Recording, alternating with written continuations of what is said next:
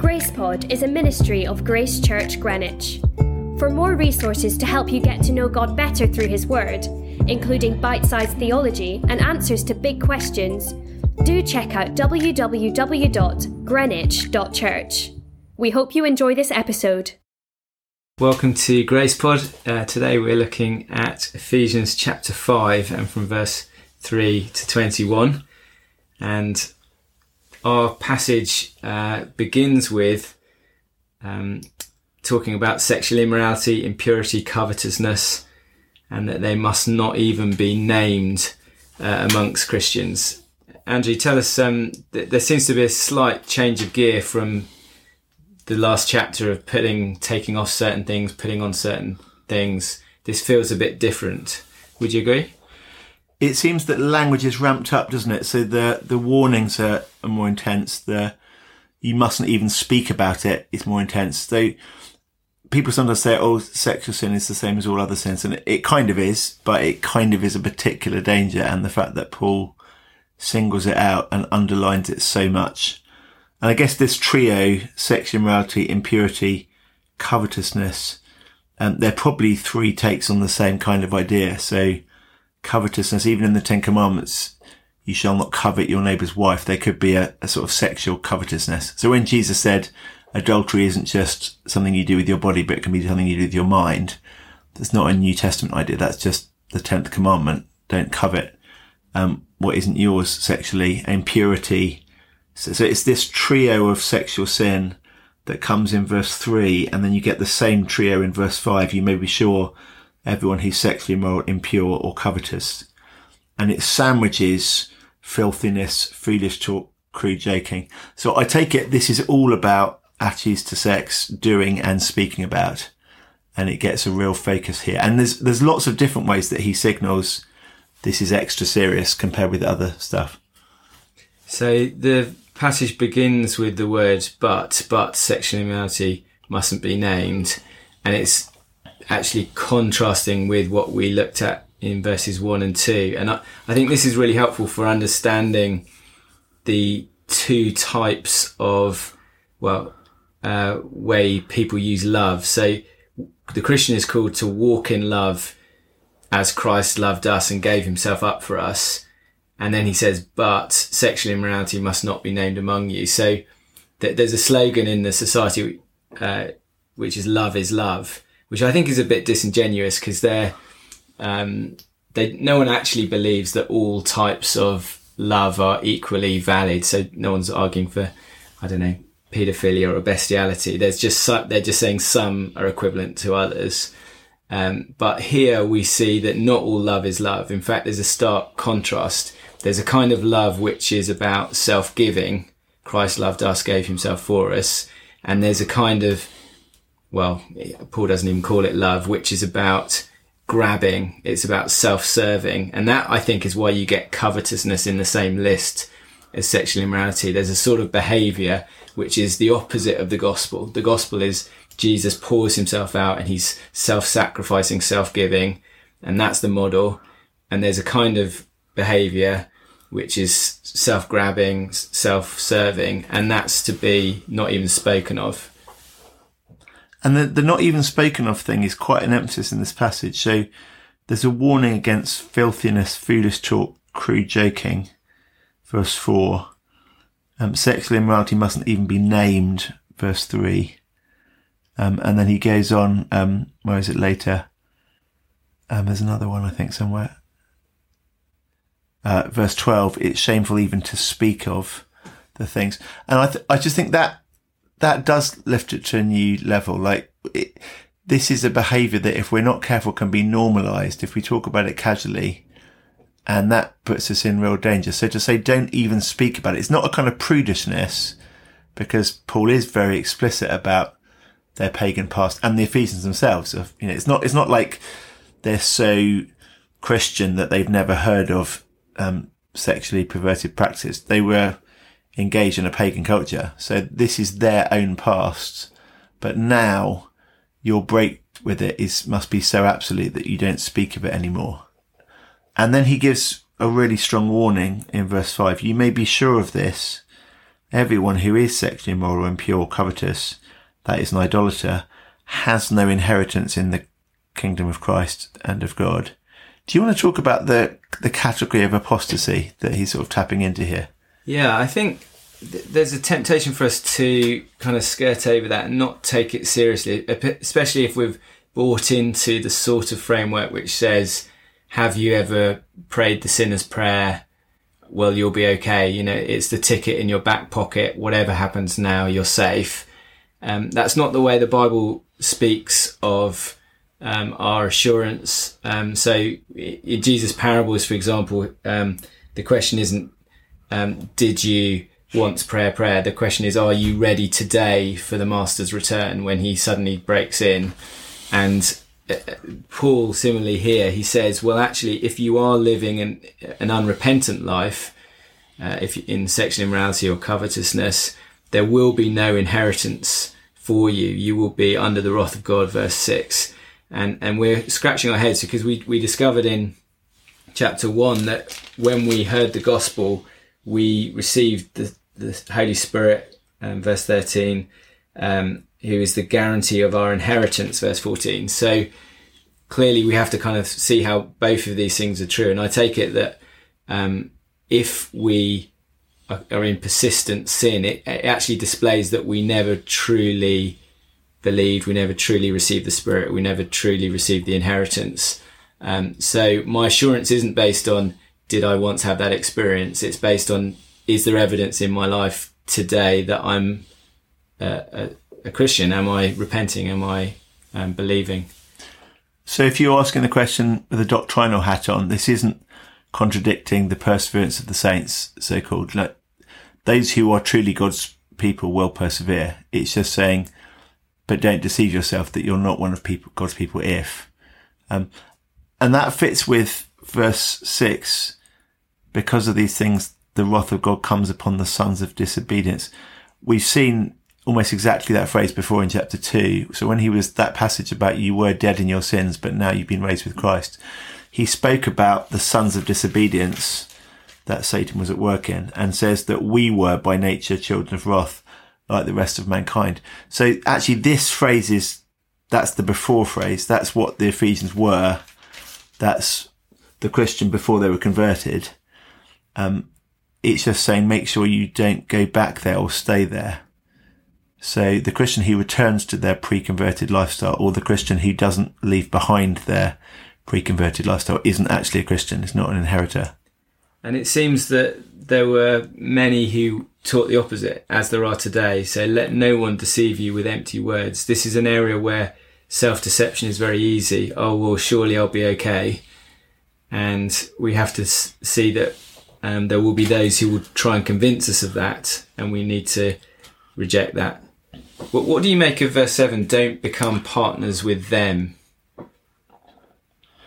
Yeah, we, we talked about this, didn't we? Is it is it don't become partners with the sexually immoral or don't be partners with those who teach you that sexual immorality is fine, even though they themselves might not be sexually immoral. And they're, they're slightly different categories, aren't they? Because you think of, well, certainly in the Church of England at the moment, there's all sorts of, um, compromise in lifestyle, but there's also people who teach compromise.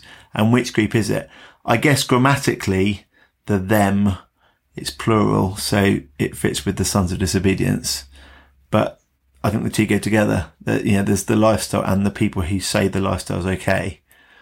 Don't be partners, and you know, don't say we're in the we're on the same page, we're in the same direction, our ministries are connected. I mean, it has real implications for us in a denomination like the Church of England, which is full of this kind of false teaching, and we mustn't be partners. So we can't give the impression we're going in the same direction as this church down the road that's teaching the opposite. Um, and we've seen a lot in Ephesians about Christian unity, but it's interesting in Ephesians, the letter that most underlines unity, it also has, but don't associate with or don't partner with. So there are limits to Christian unity. And where there is compromise or error in this area, that is the, that is the limit. That's where you say we're not on the same page. Yeah. And then we have a new idea inserted. So verses 8 to 14 are all about light and darkness and shining. Um, what is what what has happened to us in this section, and, and what are the implications? Yeah, I love how he he introduces this metaphor and then just runs with it, and you think think of some different things that the metaphor of light tells you. Well, the first thing about light is light and darkness can't coexist. Um, as soon as you switch the light on, the darkness has to go. And he makes that contrast. So you were darkness, you were pagans, but then you, you are now light in the Lord. And if you're light in the Lord, you can't take part in the works of darkness. Verse 11. So there's a, there's an absolute separation between them is the first idea. And then the second idea, which is sort of connected to it, is that light exposes darkness.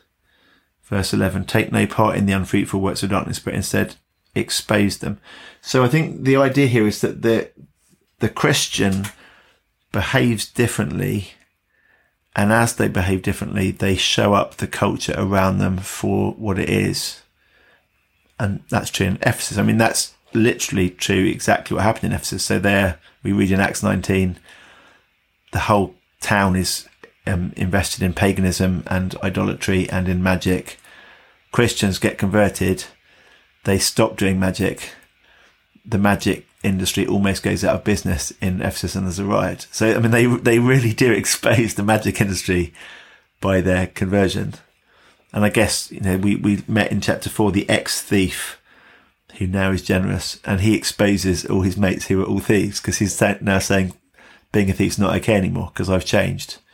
And I suppose in this passage, the ex sexually immoral, and there will there will be people who are um, adulterers or um, who are um, in homosexual relationships or whatever. There'll be all sorts of pagan pasts of the Ephesians which they've left behind, and as they leave them behind, they expose them. That is not the Christ lifestyle. So light doesn't coexist with darkness. Light exposes darkness, and then the last one um, which is maybe is really exciting, is light wakes you up in the morning. Do you want to talk to us about that image? Yeah. So in verse 14, and, and in our Bibles it's got quotation marks. Maybe it was a song or something like that. Um, it says this. Um, Therefore, it says, Awake, O sleeper, and rise from the dead, and Christ will shine on you. And I think in days before alarm clocks, um, you probably wake up with the sun. And so it's saying that um, not only when Christians live as light does it expose those around them and they feel, oh, there's some gap here between the way I am and the way I should be. But wonderfully, it's Jesus's means of waking someone up spiritually. And then you get this phrase, rise from the dead, which in Ephesians is, is a, we had it in chapter two. It's what happens when someone comes, becomes a Christian. Like you were dead in your sins, but now you're alive with Christ. And there's this lovely idea that um, the very the, the means Jesus uses to wake people up, he shines on people through the godly lives of Christians. So actually, the very thing which we feel really awkward about, um, you know, it says in verse four, there shouldn't be foolish talk or crude joking. So that, that there's a, you know, crude joke in the pub, everyone's laughing and you think, if I don't laugh now, it will seem judgmental. It will seem like I'm trying to make them feel bad. Um, and that pain barrier, um, Paul says, well, that's part of the point. Light is meant to expose darkness. Yes, it does feel uh, painful. That's but that's because it's doing its job, and it's such a positive thing because this is the means Jesus uses to wake people up and so they can rise from the dead. So it's it's a really um, lovely image of how important Christian distinctive living is, and, and and the good that it can do. I think Christians are always asking the question, aren't they? How should we withdraw from non-Christians, or should we blend in? And this is a, a new way. No, you, you got to be as close as you can to them, so that you can, uh, like light expose exposes darkness but you've got to be as different as you can from them so that you're not blending in. Hmm. This, yeah, the fact that exposing and waking up from the dead are so close together um, it took me it took me a bit of while to be convinced this because it was just a new thought to me. But I think that is the thought, isn't it? Verse thirteen: anything exposed becomes visible. Verse fourteen: anything that becomes visible is light. So, light in the passage means the Christian, you are light in the Lord, and you expose the other thing, and then that itself becomes light. It becomes light in the Lord. So I think that I think that must be conversion. Yeah. And as you say, that and plus the arise from the dead language. So let's summarize what we got to. Um, real need for change in terms of sexual morality and a past that you've left behind. Um, the consciousness that this will put you in a massive clash with the society around you, which you should lean into, expose for the sake of people being converted. And then, um, finally in verses 15 to 21, we have another series of contrast. And we've had lots of before and afters. You were dead, you're now alive. You were far off, you're now close. You were ignorant, you've now learned Christ. You were darkness, you're now light. So he's constantly talking about this before and after change. And then we get a whole series of them here. So don't be unwise, but be wise. Don't be foolish, but understand God's will. Don't be drunk, but filled with the Spirit. And it's interesting that parallel, isn't it? So it reminds you of the day of Pentecost where the Holy Spirit came and they all spit and everyone thought they were drunk. And it's just absolutely the opposite. So make sure it's not drunkenness that's causing you to speak, but the Holy Spirit within you. And the the wisdom folly idea is, is really interesting. So in the context, living as walking as wise, not as unwise, means verse sixteen to make the best use of the time. So there's a way you can live, which you'll get to the end of your life and say, "Oh, I wasted my life," and that's the life where you're not shining and not exposing others around you when you're blending in. And um, it's it's such a um, encouragement here. You know, we're in a difficult environment, working environment. People around us are so, you know, different uh, their standards, and actually, the wise person says, "No, I'm going to make the best use of the time because the days are evil. I'm going to be as different as I can be," and that's that's wisdom. Hmm. Um, and um, yeah, the uh, the the spirit filling idea is um, connected with um, what we've heard before. So how does it connect with chapter two?